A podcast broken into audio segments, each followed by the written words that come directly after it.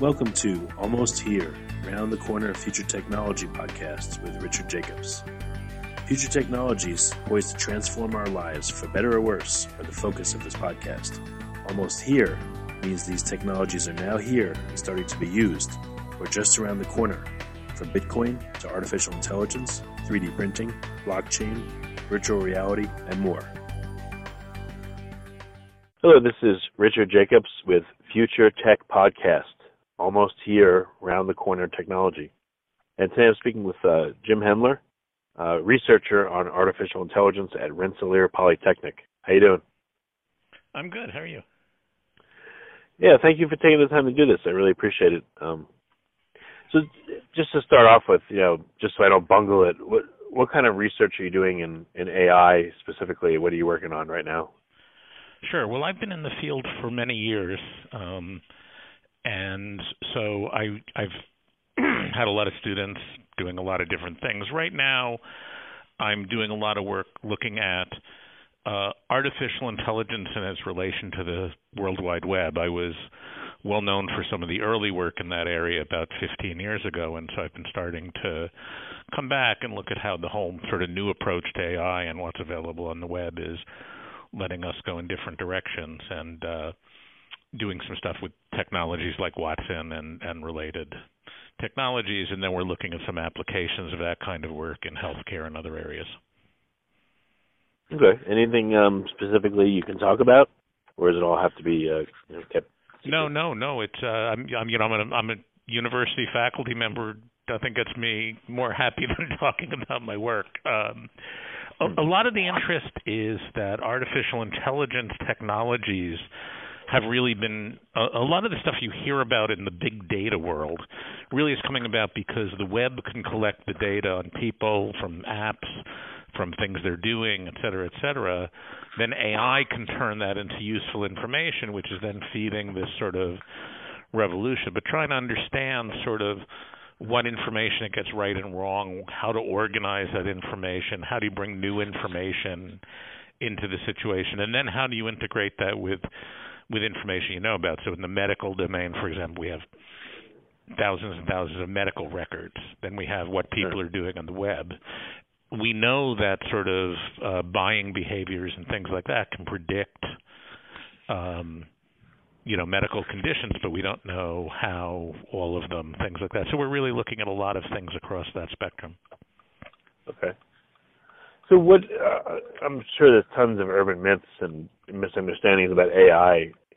Mm-hmm. It's a very broad question. What's possible? What's fantasy as of right now? You know, sure. Beginning in 2017. Sure. Well, you know, I um, I like to start answering that question by pointing out that when I was first getting into AI, I've been doing it about 40 years now. Almost all the books coming out were explaining why artificial intelligence was impossible, and then we sh- and that's why we shouldn't do it. And now the books coming out are saying it is possible, and that's why we shouldn't do it. And what I say is we're somewhere in the middle between the two. so we're seeing a lot of applications of AI, but they tend to be in fairly narrow domains. And I think we'll see many, many applications coming out, um, almost creating, you know, a, a mosaic or a checkerboard of many different little things. But where we still are struggling is how to put that all together. So I think we're going to see a real huge jump. You'll see things like, you know, I have now students in my undergraduate classes who in three weeks are building chatbots that used to take uh, years for a graduate student to do. We have um, doing vision perception. So more and more tools are becoming available. So instead of having to you know start from scratch, you start from a toolkit. And I think we're right. going to see a lot of innovation in that space. But to really push those tools to the next level, is very, very hard. Still requires a major investment, uh, a lot of research. So I think what we're going to see there is much more partnerships between universities and large companies, Google, IBM, Microsoft, uh, as well as you know federal funding, depending what happens with that in the U.S. and abroad. But um, you know, it's pretty clear that there's very hard long-term problems that need to be solved, but that we're going to see a lot of short-term applications just all over the place. So, what are a couple of um, applications that you think in the next couple of years that AI will be able to handle, and what are a couple that are probably fantasy or way far out that will be very Sure. difficult Okay, for a machine yeah. to handle? Well, you know, it, it it really has to do with specific versus general, and it's sometimes hard to tell where the line is. So to give you an example, I I, I know of a company that's looking at. Um, for years, they've been trying to help uh, people who are evaluating uh, the the worth of houses, both and again they have a lot of different markets. I won't go into details, but you know how much is this house worth? How how is it organ- structured? How big is it? Things like that. Now they're doing a lot of that by just sort of taking the images and feeding them through an AI system. So suddenly they can do things they've been doing for years, but they can do them faster, cheaper, at a much greater speed they now send the guy takes three pictures and and you know they can build the models where that used to take again you know days for for each each one they can now do in minutes. So it it's changing that whole landscape. But but again that, that's not sort of saying it understands houses and how they look and how to model them and who lives in them. Um, I often use the example. There's a, a famous picture of a child, a chair, and a dog, and it's shown that AI has correctly labeled them and I say, you know, if you ask the question, which one of these could grow up to be a computer scientist, right? Ugh. AI could right now tell you the, the baby because it's the only one that's human. But if you ask, what should it do to get there? That's much harder. You know, that kind of projecting through time, understanding plans, understanding the interactions between people. So I think what we're going to see is many, many, you know, the way to think about it is many, many specialists, but still needing humans in the loop to be the generalists. And I think it's still fantasy to think about AI that's going to really be able to be this very general thing that's going to help you do everything you do as opposed to specific AIs that will help you with particular problems. Yeah, I think the futurist Kevin Kelly said that um, people are going to work with machines as their, you know, as as an advisor instead of the machine doing things for you. I think that seems to be what you're saying, right? Well, it's a combination. So it's um, you know there there's cases where there's a whole bunch of data out there, and I look at it in a spreadsheet. I can't do anything. The machine can say, "Hey, these things all have something in common. You should pay attention," but it still can't tell me what. And then I look at it as a human. I say, "Oh, you know, those are all people who have this disease and not that disease. I wonder if that's somehow involved here." Mm. So so again, there there's this combination of sort of our ability to do this, let me call it broad reasoning, and AI's ability to do very deep reasoning, and the the fact that we can now put those together, we still need to work very hard on how humans and AIs are going to interact. The the term social machines is used for that, and in fact, that's an area Right. where I've been doing a lot of work now. We just recently published a book on the topic. So yeah, an AI is a broad term. I've heard machine learning, deep learning, neural networks. I mean, all these buzzwords. Yep. Can you give just a brief overview of what the major terms that people are throwing about mean, and which ones Sure. maybe are misnomers? Sure. Well, well, the whole field of artificial intelligence has always been, you know, a funny name because what did it really mean? And that started in 1956. So that's that name has sort of been around a long time, and we're stuck with it. Uh, machine intelligence is sometimes used to just separate, you know, sort of if you were doing it by chemicals versus if you were doing it uh, on a computer. But I think the the larger issue is sort of a lot of these things do have technical meaning. So, for example, machine learning is a large field with many many areas, uh, many many techniques in it. Deep learning is one technique within machine learning, and um, neural networks are the particular technique that deep learning extends. So essentially, you really need a taxonomy or something. It's not it's not really trivial. Um, you know, we t- we teach AI courses, and a lot of what we try to teach the students to understand the differences between these things, and that if you pick up a tool and use it to do something, that's great. But if you want to really understand how the tools work and how they interact with each other, that's much harder. And and what's always been a trick is that these things have human implications. So if I tell you that a human is good at learning one thing, you kind of assume in the back of your head that someone who's good at learning is good at learning across the board. You know, my Right. you, I say that guy's a really that guy's a, a, an incredible medical specialist. This is like the best heart doctor. you're going to sort of assume that's a smart person or a well-trained person or something. With a machine that that was the best heart doctor, minute you move over to the next thing, you know, how do you get to work in the morning? It can't answer. Right. So, so again, we have this. It, it's not really that the terms are wrong. It's that it's when we put our social implications on them. Learning as a general process. No, for computers, it's a very specific process data and information are are used interchangeably in our world. In computing, those are very different aspects of things.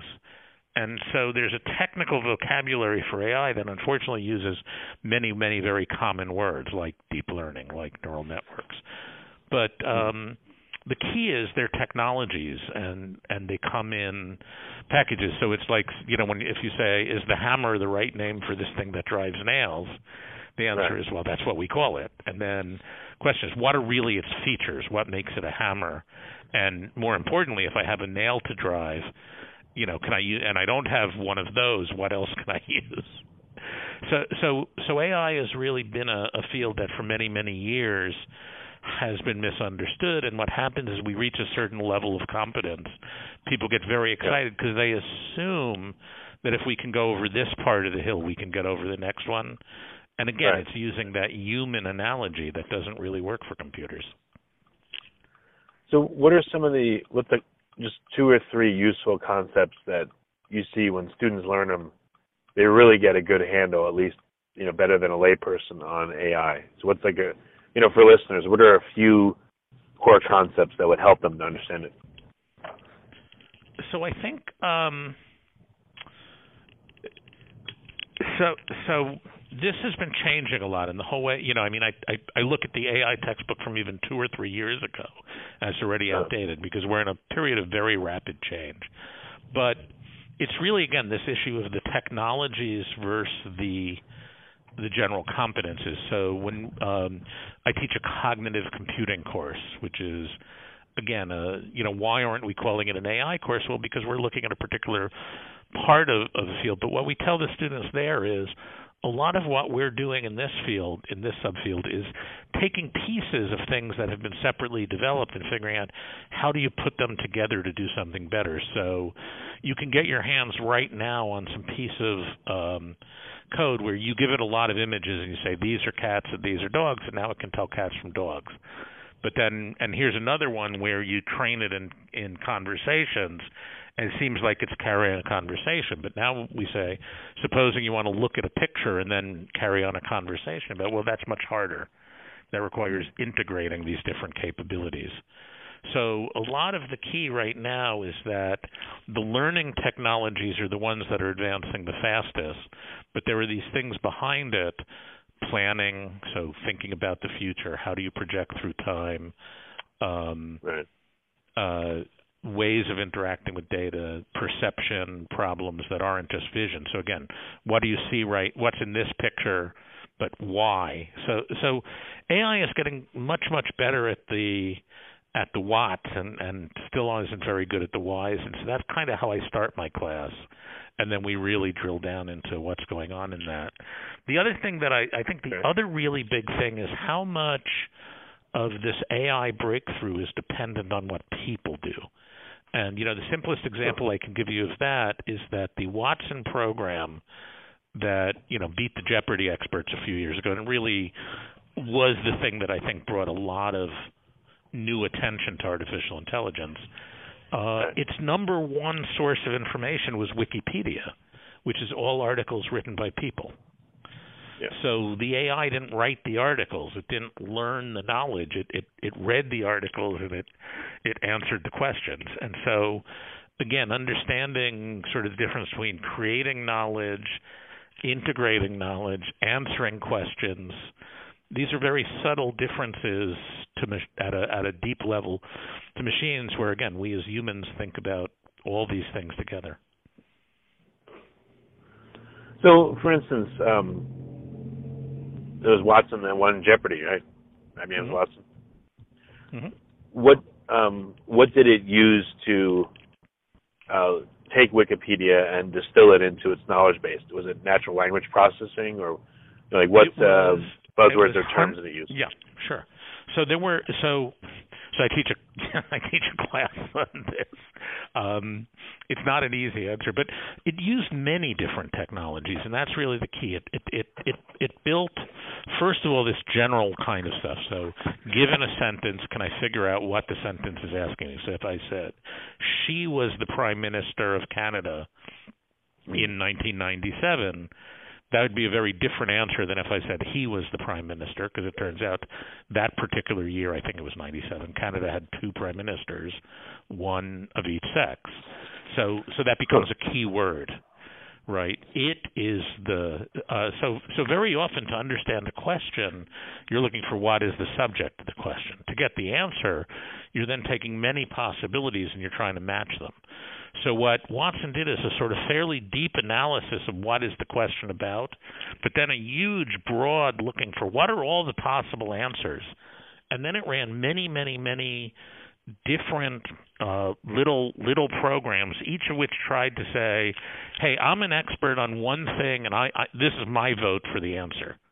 Right? I would give this guy a high score or a low score and then it used many many of those to train over time sort of which of those little programs was best in which categories.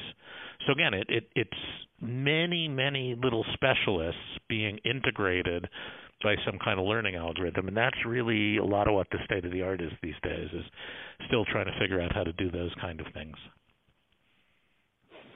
Okay so maybe for a what example do you think you could explain in, in some detail best? Um, machine vision or natural language processing, or you know, is there a subset that you could really break down for listeners so they can well, understand you know what, how what it I, works? What I would, yeah, sure. So I would say that. Um, you know, for how it works is hard. I mean, these things are, are deep technologies, but but you know, vision right now is working through this kind of network of of, of learning. So, um, when a computer sees either a picture or a video, it's changing i think we all know now what it sees through some kind of camera into a bunch of ones and zeros. When we look at it we see dogs and cats and grass and trees but what the computer is seeing is just a lot of ones and zeros.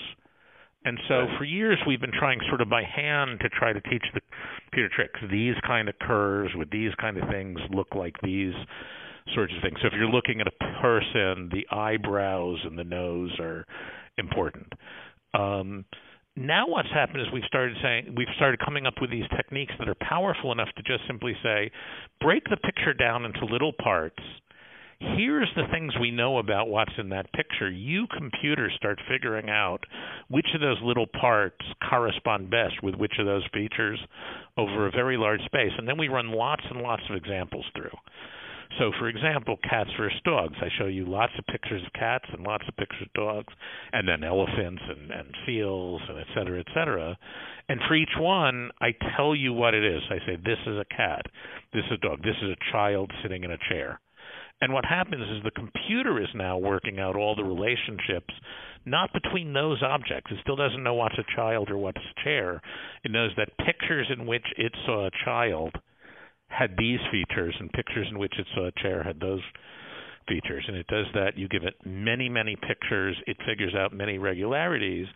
And then when you go to analyze it you may discover it's discovered things like eyebrows but you may discover it's discovered stuff things that we as humans don't even have words for.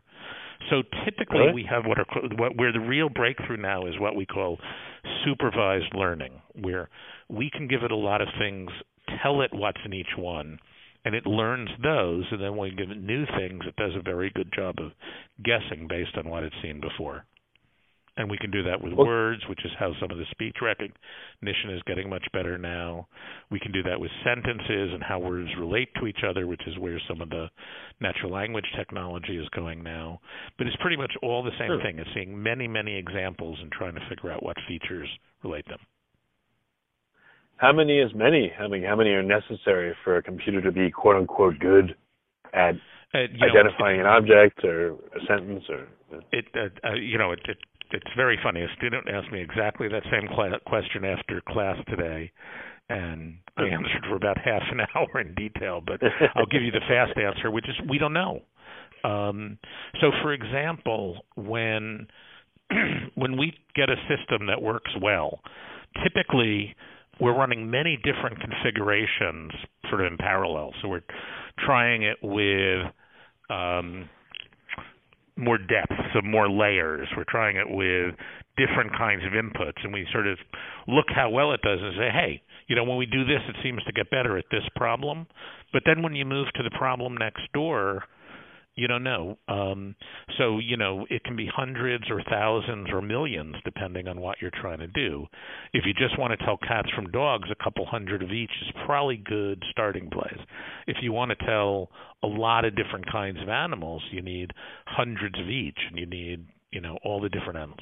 If you want to know these are two elephants in Africa doing it, you start to need thousands and thousands. So the key is nowadays you can use the web, find a million articles, find a million photos, find many, many um, things, and then people have organized some of that. So, for example, there's an image bank at um, that you can find online, which will say, you know, I'd like to get pictures of ducks, and it'll say, here's 250 pictures of ducks, and then for each of the types of duck, it'll show you another you know, here are mallards, here are these, here are those, and it's got you know thousands and thousands and thousands of pictures in it.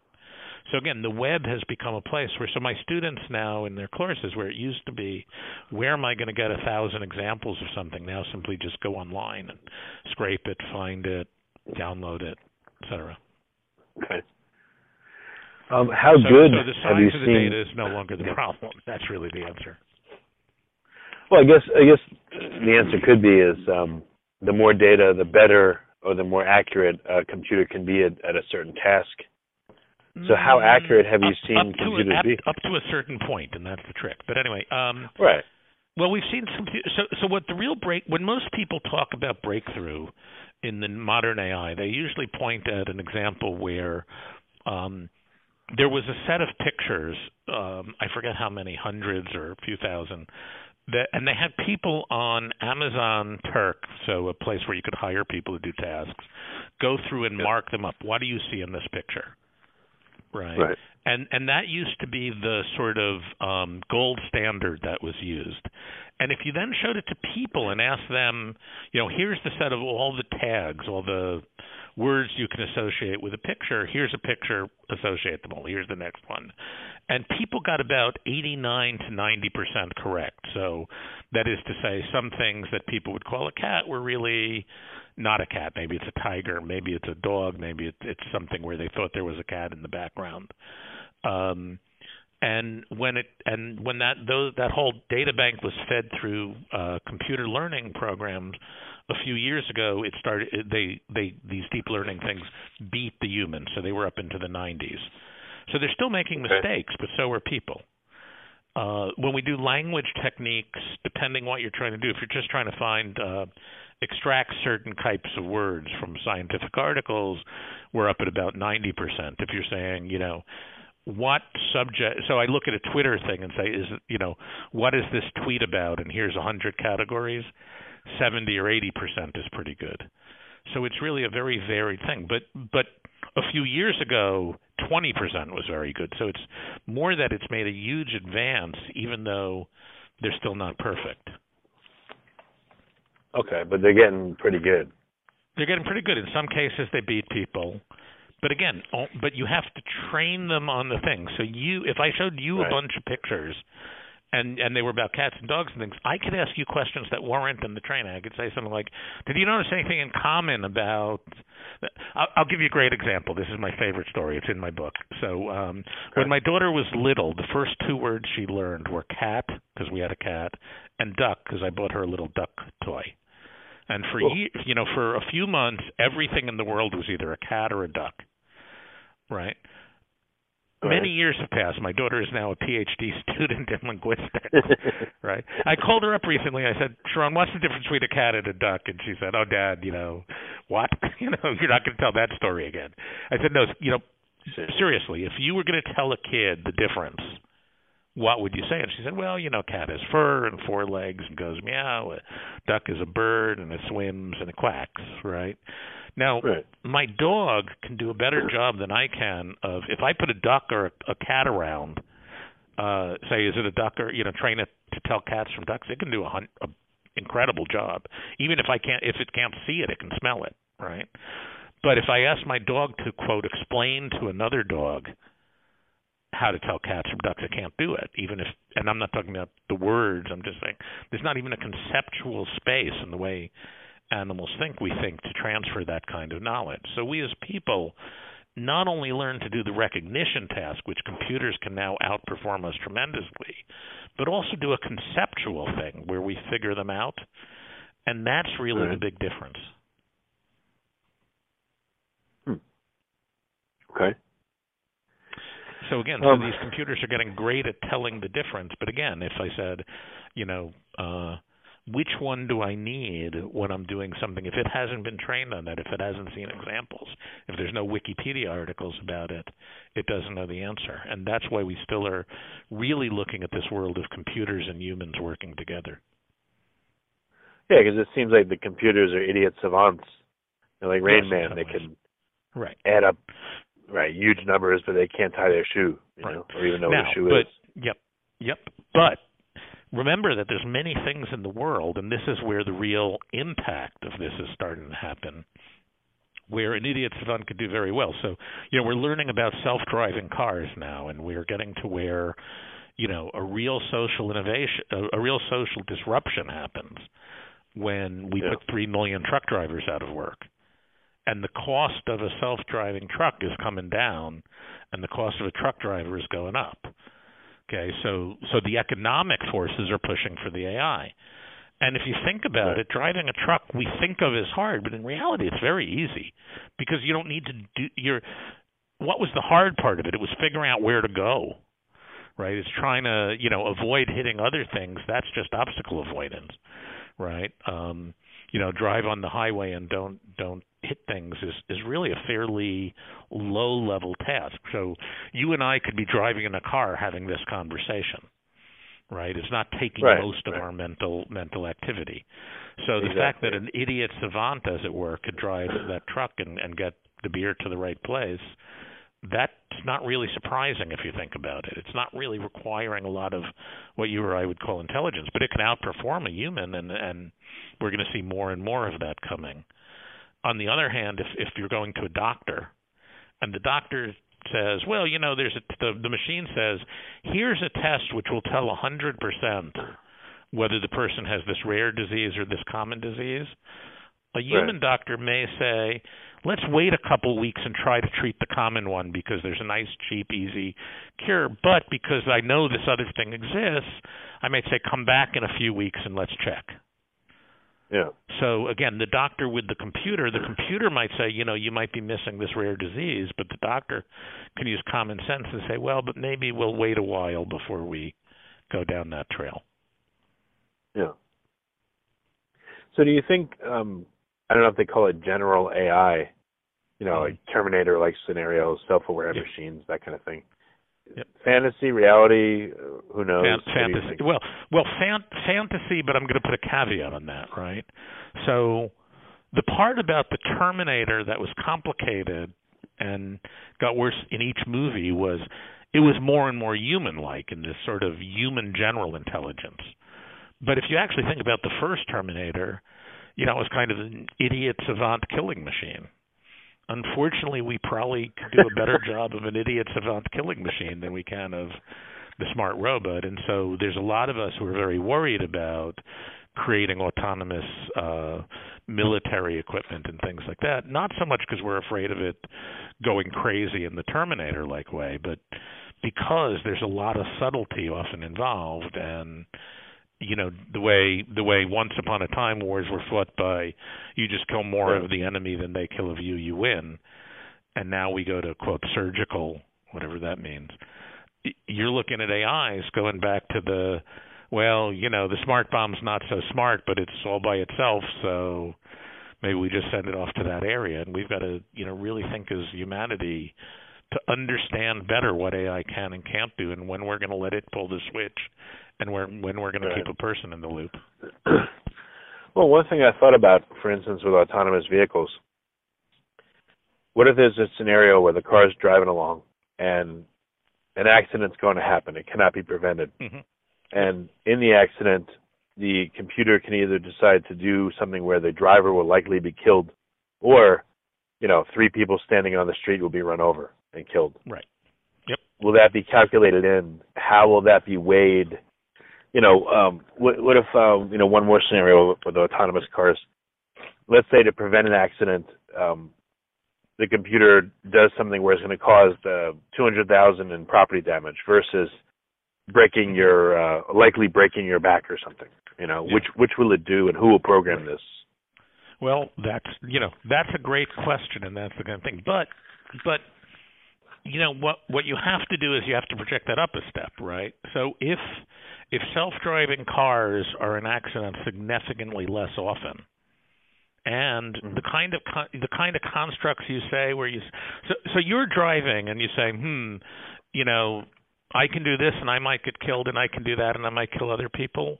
We don't think people Right. sort of stop and think it through. You you you sit people down in a lab and you say, "What would you do in this situation?" You get a very different result than if you put them in a driving simulation. Right. They And don't. way They we can't do- react that fast. They just instinctively and- react. and- but Yeah. Right, and So and you they can don't really reason it out. here. They do it, and very often, very often, if you could run enough scenarios quickly, there would actually be a way to do less damage to either. Right, and so again, it Okay. it, it was. So what would we do to train up the AIs on that sort of thing? We'd have lots of them driving, lots of examples through lots of simulators, watching people, things like that. But you know, some of the technologies that are there now. So. um uh, a, a friend of mine was telling me about a car they had rented, which had one of these uh, basically stay in your lane things. So they were distracted for a moment, and the car kind of pushed back on them and said, "You're about to drive out of your lane." Gave them the Mhm. choice of driving out of the lane. Okay, so the car wasn't making a decision whether he wanted to change lanes or not, but it kind of said, "the you know the thing I'm feeling right now doesn't sound like somebody's trying." But he said it didn't do it when we tried to change lanes, right? So the car was sort of saying, "I think you're straying." Right? How many you know how many Right. accidents does that prevent? And how often do you want to trade that off with the kind of crazy, you know, very rare, complicated schemes you gave me? So, so it really is a very hard area, and we're going to have to get into things like, you know, um, if it would cut the accident rate in half, if most people drove autonomous cars, would we push people to drive them? Would we ask people? Would we allow? You know, we're having that same problem. We have that same problem. So it's not a technology issue as much as a, a human issue, right? These yeah. you cannot have a world of cars and people where there won't occasionally be cars hitting people. It, Right. it just you know, it it's it. But if if the cars have AI and that can drop it significantly, maybe we want to push that. On the other hand, if if cars having AI would make convenience for the people driving, but the accident rate would go up, we would probably say no. And and until a lot more research is done, we're not going to really know what happens. The other the other thing that's really tricky in all this is if all the cars were autonomous, many they they would do great. you have a bunch of autonomous cars and a couple humans, it's very hard to predict that system. That's It true. still would probably be better, but but there's a knee in that curve somewhere, and we don't know where it is. Whether it's 10% of self-driving cars, 20, uh, 80. You know, when does it suddenly become safer? When does it suddenly become better? A lot of people are, are working now on trying to understand those scenarios. yeah, and I maybe would guess that, maybe if- that's a, maybe that's a way I can answer many of the questions you've asked me today, which is that the real problem is that these things are still trade-offs with a lot of gray area, and we're looking for very black and white answers, and they're not Yeah, there. are. And that's Sure. why understanding Sure. these technologies, testing, but but again, you know, your car breaks down sometime. We don't say you your car must 100% of the time guaranteed never have something go wrong with it that could cause it to drive into a building or hurt someone right. right? That's we true. say we've tested the heck out of this, and we know that 99.999% it's safe, right? If and I'm not talking now the driver, I'm just talking the the, the device. So we can Yeah. test the heck out of these AI devices, before we're going to deploy them in many situations, we will. But the real trick becomes what happens when they move to a slightly different situation I've trained something Okay. to drive on highways, it won't do well in the city. I trained it to drive in the city, it won't do well on the highway. What people are looking at now is something where somebody will have to say, okay, we're moving from city gear to highway gear, Okay. right? And that may be the car that does it, that may be a human that does it. A friend of mine with a Tesla says, you know, when he drives to work 60% of the time the car drives and 40% of the time he drives, and he says the real trick is knowing which is which and learning that over time when to trade off. Interesting. Okay. Um, you mentioned kind of like a side comment that, Mhm. and I've seen this. Once a machine learns something, how to play, Mhm. you know, Breakout the game, Yep. whatever it is. There's a point at which they st- the machine starts to do th- do things or see things or come up with things that no human ever saw or could or or realize. Right. Any examples of that? Because I find that very fascinating.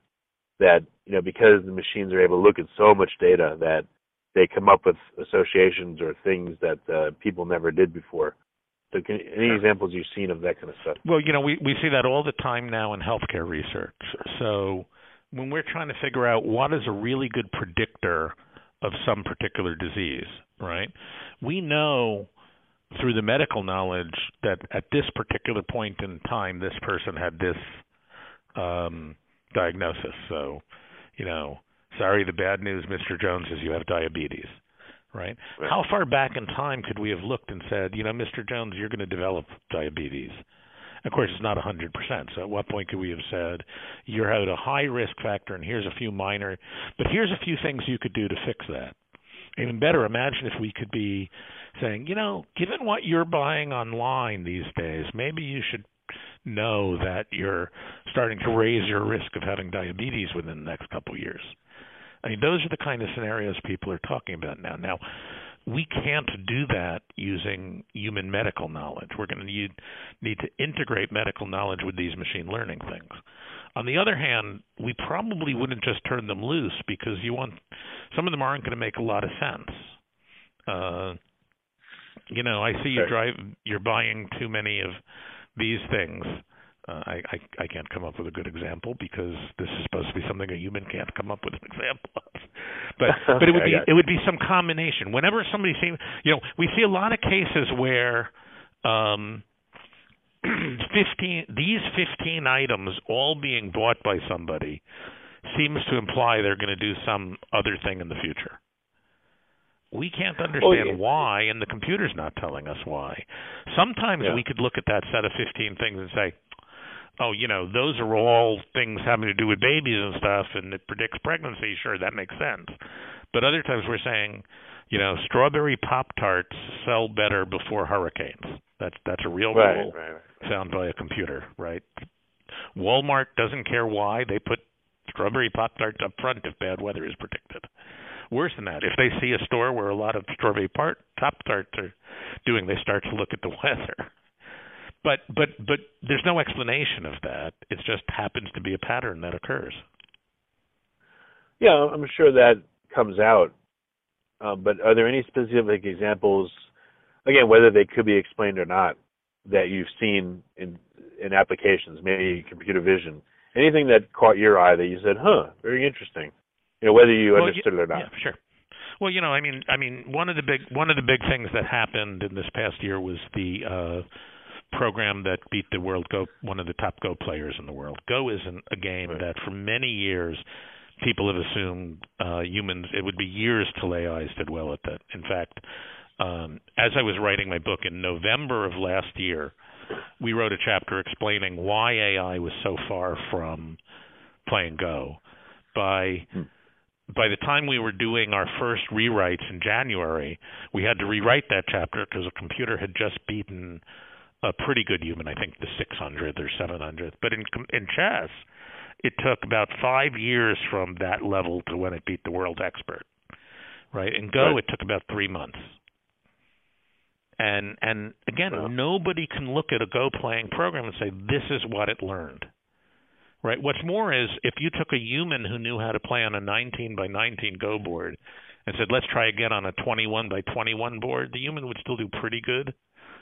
Uh, Yeah. and, a, and an ex- experts would still have trouble.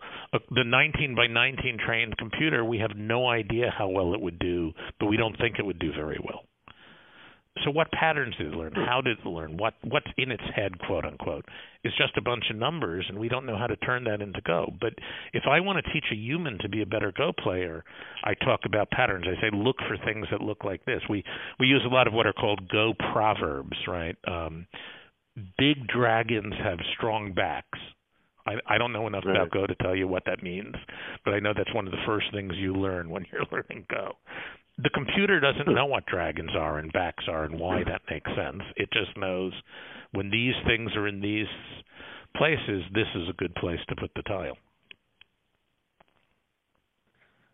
Okay, so all right, so you're saying machines are coming up with things we couldn't even imagine or see, but first of all, they Well, may it's, not make it's more sense. that we don't know what we. It's more that we don't know what they're. We don't know how they're doing it. We could humans Right. play Go, humans play chess, but but for a chess playing computer that beats the world expert, we know a fair amount about what's going on. Actually, more than we do about the Go player, largely Right. because Go has so much to do with images and patterns and things like that, and that's where this new technology of of AI is is doing well at a you know really breakthrough over the past couple of years. Again, I'm talking about vision, but the same thing in voice and text and these things. So we're going to see lots more AI being deployed, and they do very well, but you know we don't really know where the boundaries are. Any um any showstoppers you think that may come up that could um push things back or put them off for a number of years? Well, I think I think what we're going to see as the showstopper is over expectation.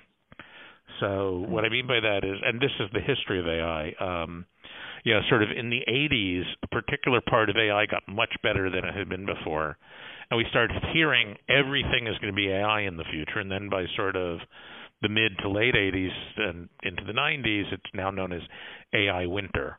A lot of people think that as these learning systems hit their next level, you know, we're going to see a lar- we're going to see a very fast increase in AI capability and then a leveling out. And it's important that people understand that that leveling out isn't going downhill. But if you expect it to keep going up exponentially and it's just kind of curving down a little bit, people start to say, "Oh, it's not as good as we thought." Right. right? So so problem number one is people set very high expectations based on the kind of stuff we we talked before. When humans learn one thing, they're good at another thing, so AIs must be able to do that. Two is, you know, again, my if if AI can can, you know, uh drive my car, why can't it load my dishwasher? Turns out driving your car is actually significantly easier than than loading your dishwasher in terms of interacting with physical objects the Right. the control system in a car doesn't require figuring out where plates are and how to load them and things like that and then making a hand do that right that's actually much harder and moving Yeah. around and things like that but but you'd say but if you asked a human which is harder you know teaching your kid to drive or teaching your kid to load the dishwasher right. So so our human expectations cause us to think AIs are going to be good at doing a lot of things they won't. On the other hand AIs are going to be doing a lot of things that human thinks are very hard. So we'll be over the the key is for the community to stay keep people's expectations between the fact that yes, a lot of new exciting stuff's happening, but no, we're not talking about that that super intelligent general AI that that people talk about that uh, you know is going to end life as we know it. We're we're nowhere near that. The singularity isn't coming anytime soon, is my belief. But but AI technologies are going to change the way we live within the next decade in big ways.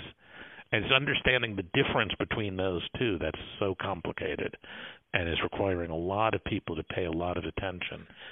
It's also going to be a place where policy, ethics, et cetera, start to come in. So governments Right, are going to have to, really start to deal with that. You know, again, um, truck dri- so I believe truck drivers are somewhere between two and three percent of the U.S. labor force, and we're talking Right. about needing maybe a tenth of as many people in the in in a decade. That just pushed unemployment up by two or three percent, and we have only talked about one use of AI. So okay, again, so yeah, know, that, it, that's it what I was be going to ask really, really disruptive. Yeah, what do you what do you what's a real based on all your years in it and what you see and everything? Can you paint a picture for the next five years? What do you think is going to happen? So you gave truck drivers in the aggregate. Do you think that, as some people are saying, almost half of all jobs will go away and be replaced by AI? What do you think will happen So- in general with AI? I think what we're going to see is two things. Um, a lot, a, a new, a new strain of automation that's going to start hitting the service industry. Um, the cost drivers are going to be where a lot of people are going to be put out of work. We're also going to see see sort of at a middle level some very disruptive stuff. Um, what's a good example? So right now, a lawyer is probably serviced by a number of law clerks. You're not going to replace those law clerks with AI, but one law clerk with a good AI may be able to now serve three or four lawyers, right? So suddenly you're talking about a very different change in the balance. And by the way, many of those people go on to become the lawyer.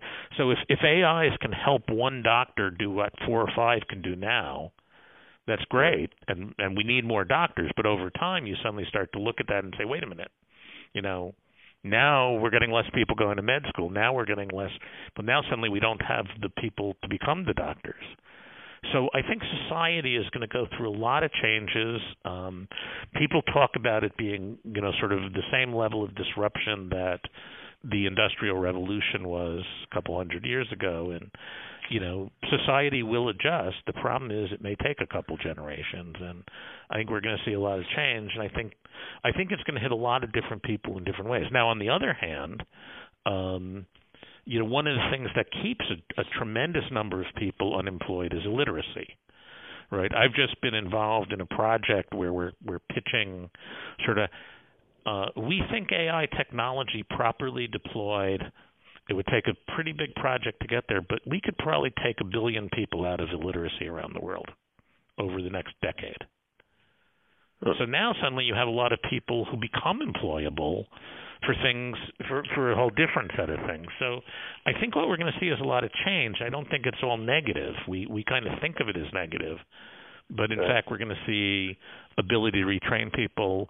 We're going to see changes in in just what it means to be. You know, a lot of people work now because they need it so they can have you know whatever the commodities are they want at home Yeah. right? It, it's not that many people who are doing it just so they can eat, but there's a lot of people who are doing it so they can have a better television, so they drive a nicer car. If if AI were to push down the cost of those televisions and cars, then the amount of work people have to do changes.